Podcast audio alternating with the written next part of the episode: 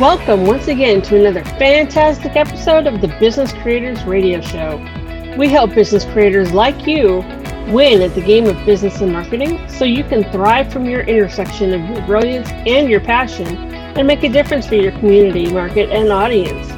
Please take a moment and visit our website, www.businesscreatorsradioshow.com. You'll find hundreds of episodes covering a breadth and depth of topics relevant to you as a business creator and links to subscribe via your favorite network so you get fresh episodes delivered straight to you. And now, here's today's episode. Let's get started.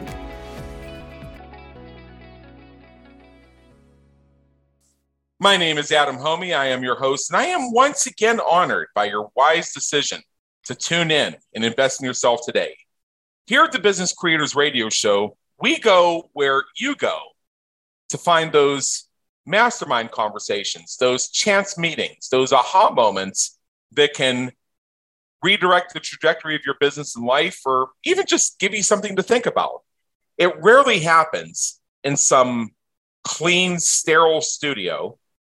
So as you listen in and find your inspiration, you may notice the occasional bird chirping in the background, a little ambient noise from nearby, a car going by in the distance the gentle hum of a distant air conditioner as I sit outside here on my sumptuous Las Vegas balcony here in what I like to call the hottest city in America.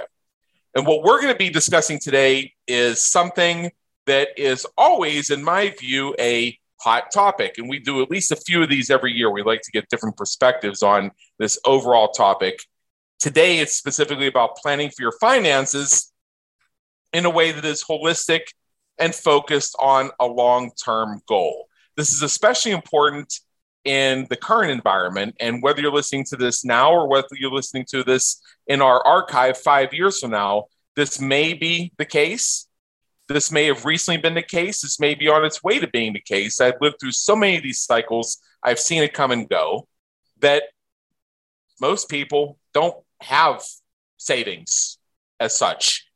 They don't have liquid cash. That's pretty frightening. And then you have the whole scenario where the cost of rent, food, education, especially gasoline, keeps going up and up and up and up and up, but real wages have not kept up. Since I began in the workforce, and by that I mean when I became a part time fast food worker when I was 16 years old, I recall buying gas for 99 cents a gallon and earning the minimum wage of $4.25 an hour. Gas is now six times that. Has minimum wage gone up six times? No, not in most cases. In some jurisdictions, but not as a general rule. I remember when I was uh, thinking about getting my first apartment, an unfurnished two bedroom that I could have to myself, $400. That was only 20 years ago, worth four times that. The cost of the college education I would have uh, if I were getting it today instead of 25 years ago, five times as much. And the best part is, with all the ridiculous general education requirements, which I've ranted on before, a four year degree is really a five year degree anymore. And then you got to do graduate school.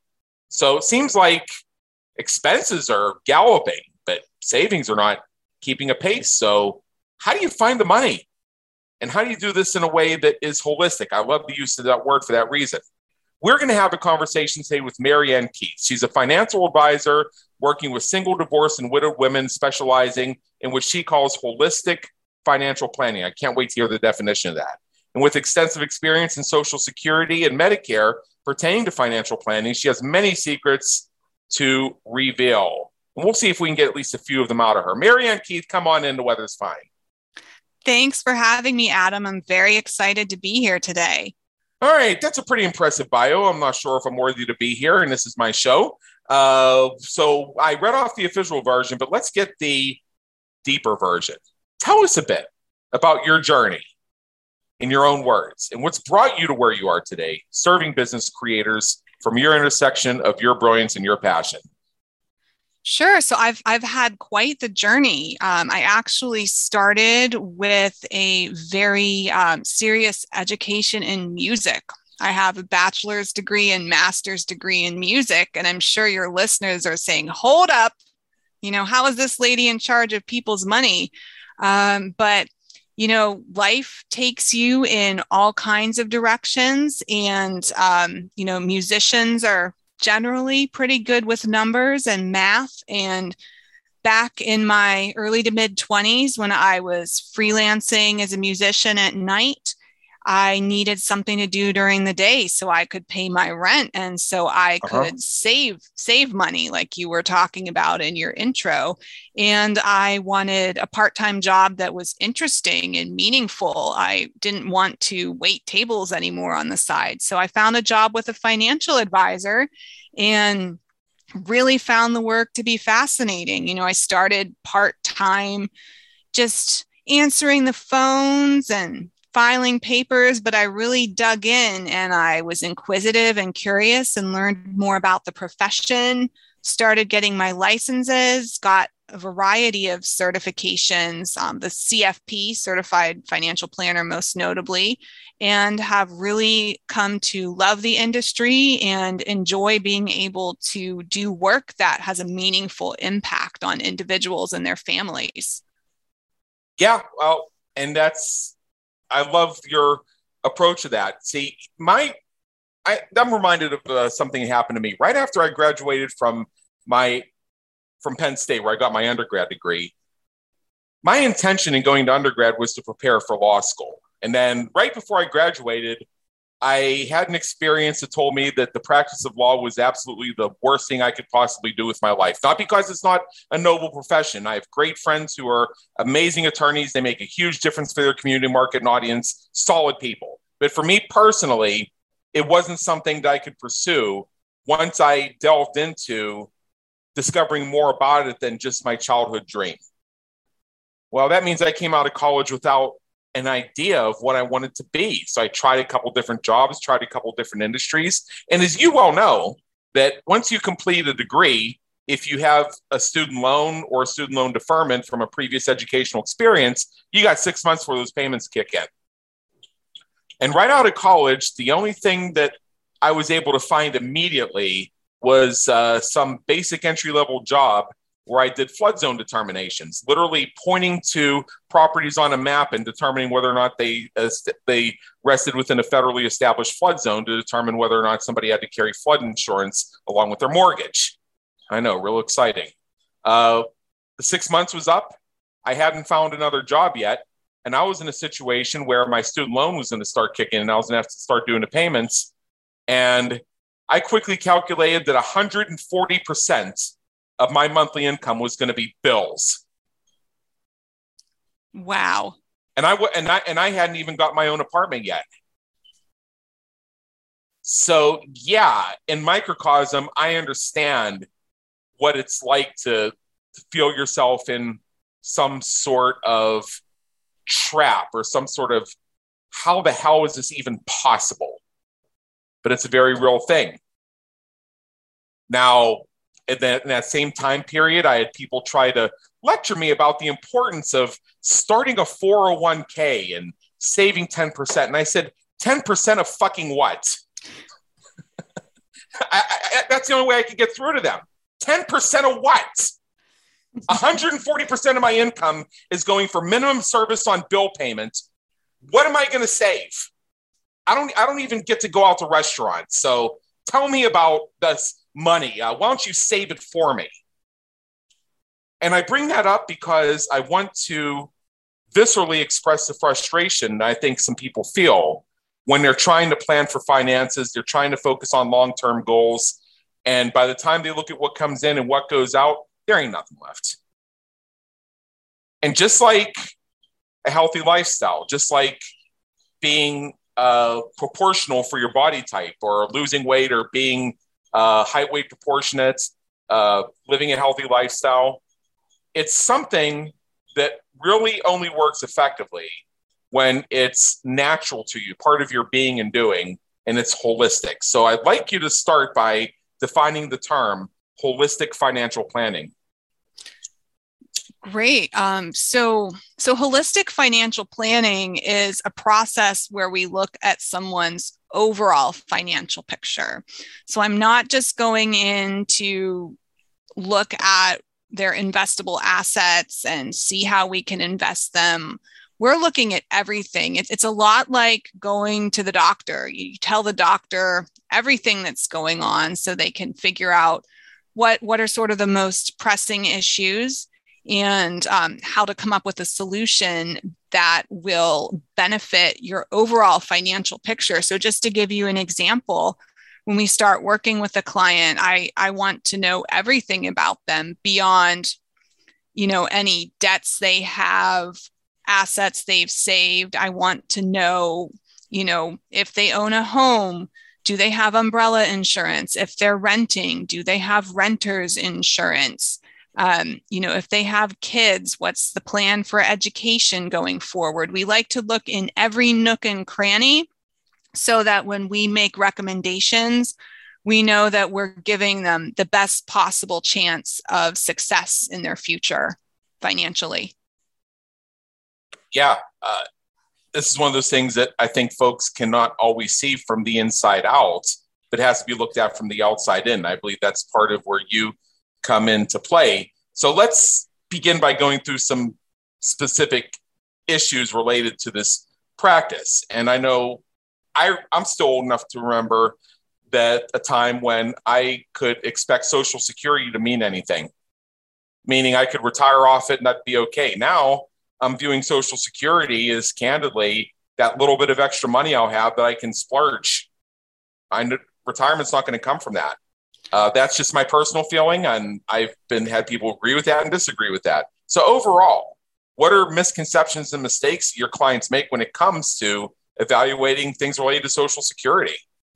So for for Social Security, you are right. Um, there are very few people out there that can live on Social Security alone, and the number of people who have pensions and retirement um, is is decreasing. It's just not something that the younger generation has access to. So it's very important when you're deciding when to take Social Security, and there are a few mistakes, Adam, that people make just for example, uh, the first age at which you can draw Social Security, age 62, you're actually, you know, you're given something up. So for most people, um, I'm, I guess I, I don't know the age of your audience, Adam, but if you were born 1960 or later, Social Security considers your full retirement age to be age 67. Yeah. And on your Social Security statement, they're quoting you first and foremost your full retirement age benefit. So if you decide you want to take your Social Security at age 62, you actually get a 30% reduction off of that full retirement age amount. And Whoa. I don't, yes, that's big. A lot of and, people and, and don't let, think about that. And, and let me come back to this 30% of what? Yeah, third, third. well, so it's interesting, you know, in your intro, you mentioned I need to save 10% of what? Um, so a lot of people don't look at their pay stubs at their working years, but you you do have a forced savings out of your paycheck if you're a W2 employee. 6.2% of your paycheck goes towards social security. And that's what helps make up that full retirement age amount that's on your social security statement. That's where that comes from. Okay. That's that's very that's very curious and that was a revelation to me that if you take it as 62 you lose 30%. Wow. You do. And then another thing Adam that I see a lot of people sort of overlook and I try to make sure I get to them before this happens as as we see we've seen people are working later and later into life. You know there are people working into their 70s and 80s and if you start taking your social security benefit at age 62 and you're still earning an income from another job your social security benefit is going to be subject to what is called the earnings test. And what the earnings test is is the Social Security Administration is going to take money out of your social security check if you're earning too much at your job. So, just for example, if your income is over $19,560, they're going to deduct one for every $2 of your benefit. So, if you're working at age 62, you might want to consider deferring your benefit until a little bit later in life so that you can one get get a higher higher amount and two you're not subject to this earnings test where social security's dipping their hands into your monthly check. Yeah so they're already taking 6.2% and then you're wondering 8% of what 10% of what et cetera et cetera et cetera et cetera. Uh, where can people find money to invest or to save, or what would you recommend they do? We've mentioned, I think, essentially two things so far in our conversation social security and having a part time job or a side hustle. Mm-hmm. So, so I think it, it of course depends on everyone's personal circumstances, but you know, one you need to look at your individual savings. You know, do you have some money that you can use to supplement your income? And two if you know if you don't have a whole lot left over then you have to look at making some tough decisions. You have to see where you can potentially maybe cut back on your expenses. And that is that is a very tall order right now given the inflation that you were discussing earlier in the podcast. Yeah. And if you have issues with the markets and inflation and changes in the indexes combined to make all that money you quote unquote saved worth half as much as it was before, then what have you done? And I've been around for a few rounds of people getting a significant portion of their life savings knocked out because of something that happened in the marketplace one day. Mm-hmm. So why so why why should I even believe in it? Why why should I do it? So so it's never fun. It is always painful when you see the market go down. But if you look at returns over time, and there are plenty of charts on the internet that can show you, you know, if you invested, you know, $10 during the Great Depression, what it would be worth now. And, you know, it's a chart that'll show you how it's gone up and down over time. If you do believe in the efficiency of the markets, and you have you have a plan which is the advantage of working with a financial planner. They're going to you know come up with a plan for you and they are going to help you stick with it through you know good and bad times. Um, you know over the long haul research has shown the markets to be efficient. Of course you know we can't promise that past results indicate future results but right. on the whole if you look at the research over time your your assets should heal and recover if you have the discipline as well as the ability to to let your assets grow and recover.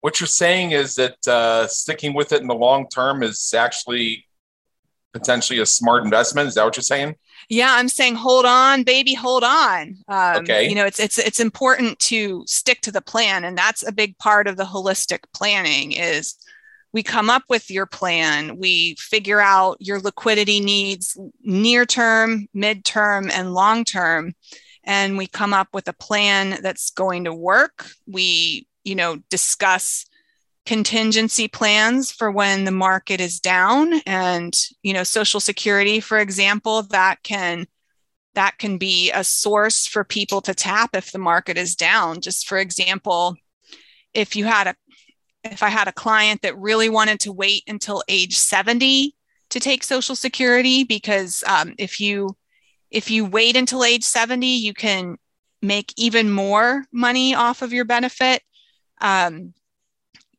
you you might have to change that plan. If they're age 65 the market's down they they're out of a job you you might have to adjust. And that's where working with an advisor can be advantageous because they can help you help you see when you might need to adjust your plan.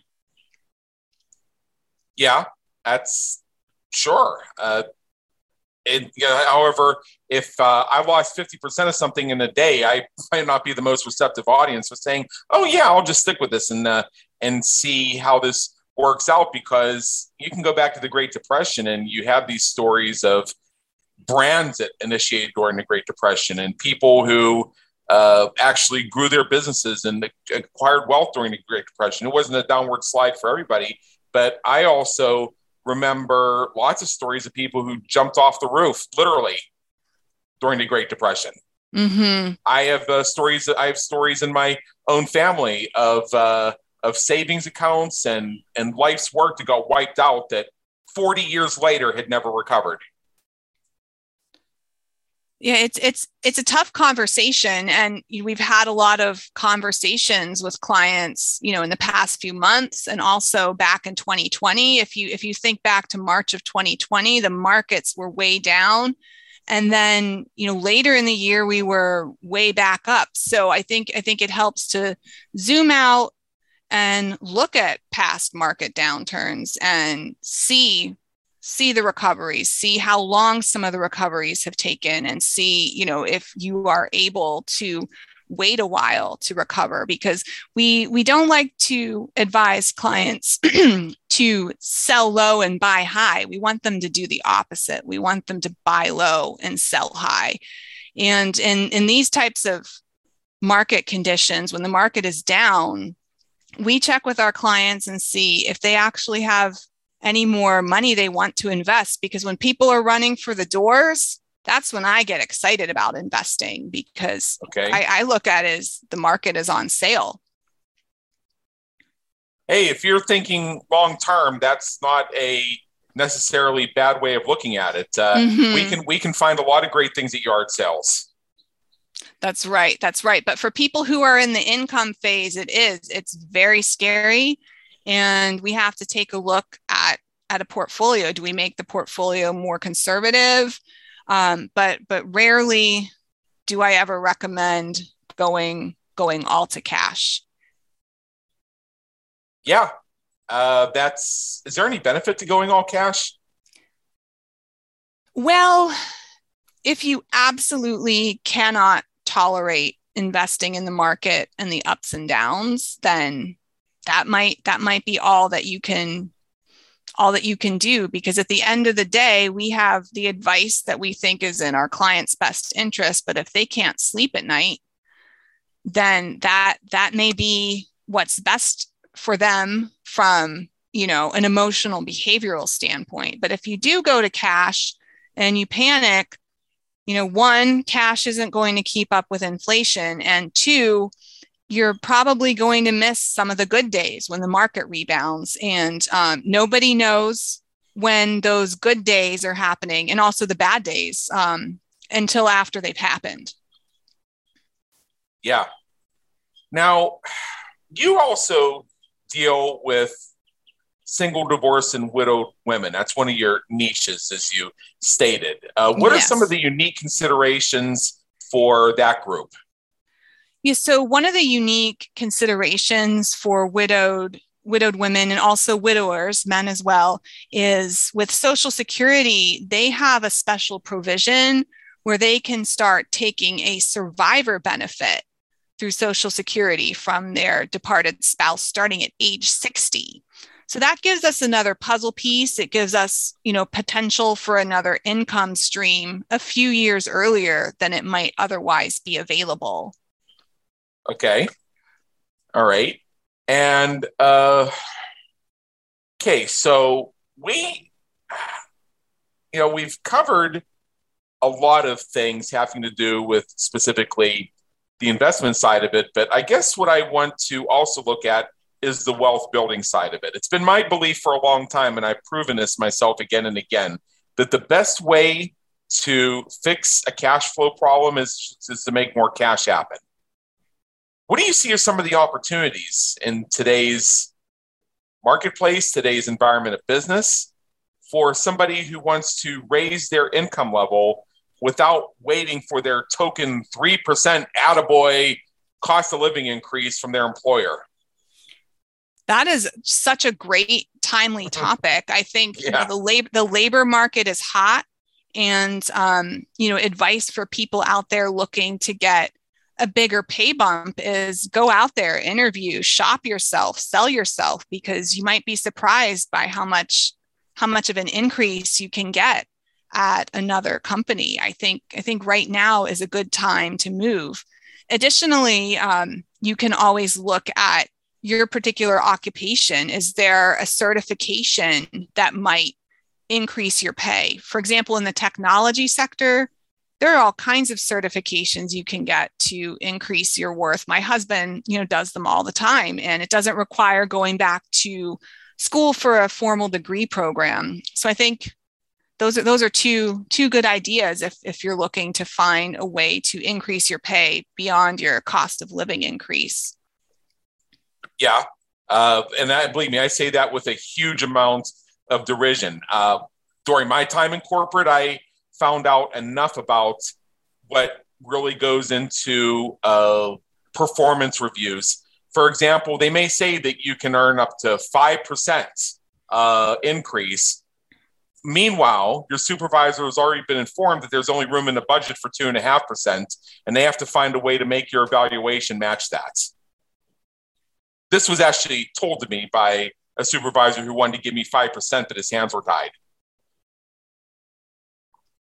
Wow, that's wow. Really mo- it's really motivating. Mm-hmm.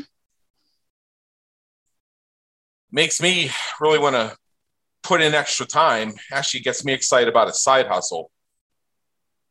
Yeah, side hustles. That's another option. Um, certainly, certainly a tiring option because everybody works long and hard hours at their their primary primary occupation but if you're really serious about getting some additional cash to invest in yourself for the future then there are plenty of side hustles to be had out there. Yeah yeah. Uh, in your estimation uh, what have you what have you seen people do well with in terms of that? So my clients typically don't have a lot of side hustles, but just, you know, seeing friends, folks, families around town, you know, there's always the multi-level marketing, but I don't I don't know how profitable those things end up being. I think, you know, some of the side hustles that turn into something usually end up being things that people are passionate about. For example, right. if you set up some sort of small catering or baking business, um, something that you enjoy and that you are in control of. Okay, great, great. Well, um, as we wrap up here, what I wanted to do is uh, I wanted to open the floor to you uh, for a couple things. The first is, and we'll take these one at a time, is how, uh, if you have anything that you would say to somebody who comes to you in a situation of needing to plan for whether it's a specific savings goal, a lifestone goal, or their retirement goal, and they don't have a lot of resources. They don't even know where to begin or what questions to ask. Where would you have them begin? Sure. So we so in that scenario, we'd almost treat it like a trip to the emergency room to start. So we would take a look at what's the most important thing, what's the most pressing thing, and then then we sort of back it out from there just for example if you're trying to retire but your kids also need to go to college and there's not enough for both we we really drill down and take a look and see what's going to work and oftentimes it you know you have to make a hard decision um, in, in many of these situations, we have to look at getting loans and financial aid for the kids so that you know the parents can retire. That's one common example. Yeah. And for those who are leaning into this now, looking to embrace it and begin their own journey, how would they reach you uh, and what do they have to look forward to when they do? So I can be reached through our website at www.bedenwealth.com. You can also right. look me up on LinkedIn, send uh-huh. me a message there, and I'm happy to speak with any of your listeners and have an introductory meeting. And if I'm not the person to help them, I will certainly be honest about that. And I have a great referral network of many other financial professionals, as well as CPAs and estate planning attorneys. So I think what people can look forward to when they speak to me is an open, honest conversation where I'm really going to hear what they have to say and help identify their needs and make sure that they get pointed in the direction they need to go, whether it's working with me or if they need to be working with another type of financial, legal, or tax professional. Great, absolutely. So I'll say that website again for all of our listeners. It's www.bedenwealth.com, where that's spelled B E D E N W E A L T H.com. And with that, Marianne Keith, thank you so much for being with us today. It's been an honor and believe me, an education. Thanks so much for having me, Adam. We trust you enjoyed today's episode of the Business Creators Radio Show.